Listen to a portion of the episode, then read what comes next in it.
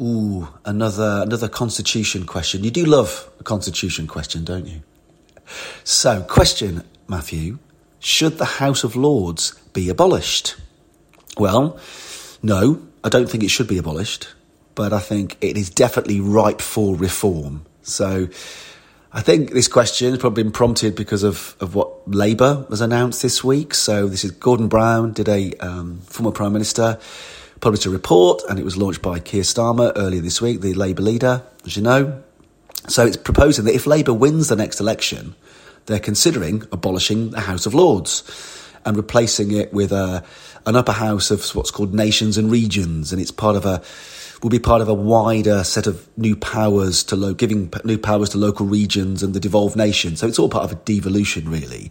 But of course, the headline, the headline thing was uh, issue was Labour to abolish the House of Lords uh, if it wins the next election.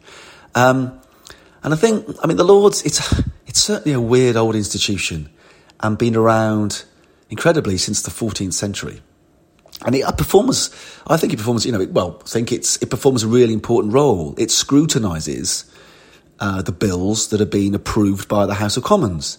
And it can't prevent those laws uh, those bills being uh, passed into law, but it can delay and force the Commons to reconsider their decision. So it acts as a, a check on the on the more powerful House of Commons, and it's it's independent of the electoral process, um, and it you know it, it, can defeat it can defeat the Commons or the government. So, in the past two parliamentary sessions, the past couple of years, it has defeated the government two hundred and forty two times. So bills had to go back to the Commons and, and for, it forces the government then to reconsider what they're proposing. So it persuades government to make changes in policy. And one actually that's particularly close to my heart, as you know, there's one where forced the Commons or the government to reconsider uh, that children with special educational needs are afforded the same legal protection in, in academies, for example, as in other main, mainstream schools. So there's a very specific one there that has been very close close to my heart. So it forces it does force the government to think to think again. Think, have you got this right? Is this because it looks at looks at these bills line by line and scrutinises them in a very sort of diligent way? It's it really seeks to improve legislation, so not not overturn it, but to really improve it.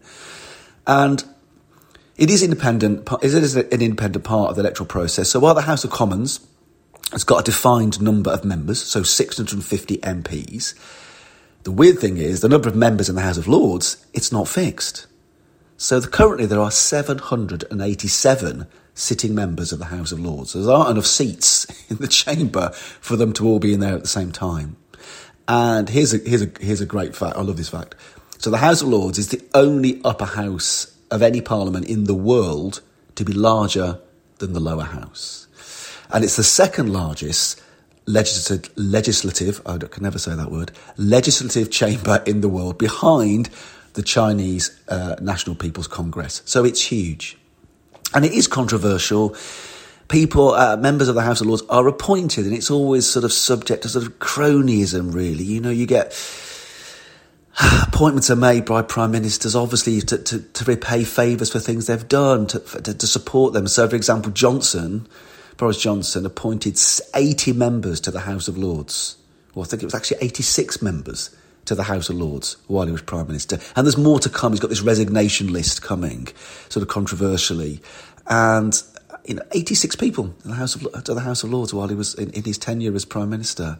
Um, and the current makeup of the House of Lords, which made up of uh, people are, are conservative, what the uh, Conservative members or Labour members or members of political parties, and we have what's called crossbenchers, where they're, they're an independents, where they're not affiliated to any particular party, but also religious leaders too. So members of the uh, of the Church of England there, so which is kind of crazy, really, given that we live in a, a multi faith society, and they get paid too. Well, kind of. Although they're they're members by appointment. They have no, an, but they have no annual salary, but they do receive tax-free daily allowances and expenses. So there is money to be made here. And although Labour are now obviously proposing to abolish it, but I think reform really reform. There've been attempts of reform over the years. It's one of the things that keeps coming around. I suppose the most famous one recently was in the, in the late nineties. There was a the House of Lords Act 1999. It reformed the membership and removing the majority of hereditary peers, so hereditary members. So incredibly, before the 99 Act, the House of Lords included over 600 hereditary peers, and these are people that are just by act of birth, you know, they become members of the House of Lords. Their their parents die, and they then become the next. They become the next peer, the next lord or baroness that sits within the House of Lords. Incredible. Um, and this was um, this was during the, the the, the last Labour government. So in 1997, uh, uh, Tony Blair proposed this, and he said that he would remove all hereditary, hereditary peers from the Lords. That didn't actually happen in the end. It went from 600, but it went down uh, to 92. So it was called the Weatherill Amendment. It proposed that 92 hereditary members would remain in the House of Lords. And then most of those would be elected by other hereditary members.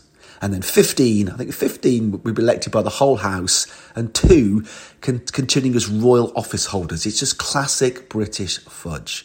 So although we've, we've removed, Blair was able to remove a huge amount of hereditary peers, we still have them. So we still have this rather strange um, upper house, uh, House of Parliament, where you have a lot of life. Most most people are life peers, so they're appointed, and if, if, they, if they die, then they will no longer be a member of the House of Lords. But we still have this hereditary and this group of hereditary peers as well. So um, the Brown proposals, making it, he would make it an elected chamber. Not sure.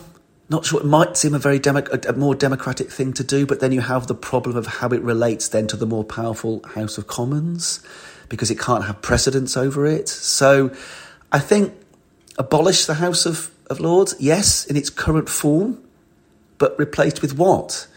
I think the idea, actually, of a, a group of appointed people with different experiences from different regions, there on limited time, that kind of has some, some democratic appeal to me. I don't think an elected chamber probably is, is the way to go, although I think there's, there's merit in that too. Um, so I think abolish, no. I think reform, yes. But precisely what would, that would look like, well, I think that's probably another question.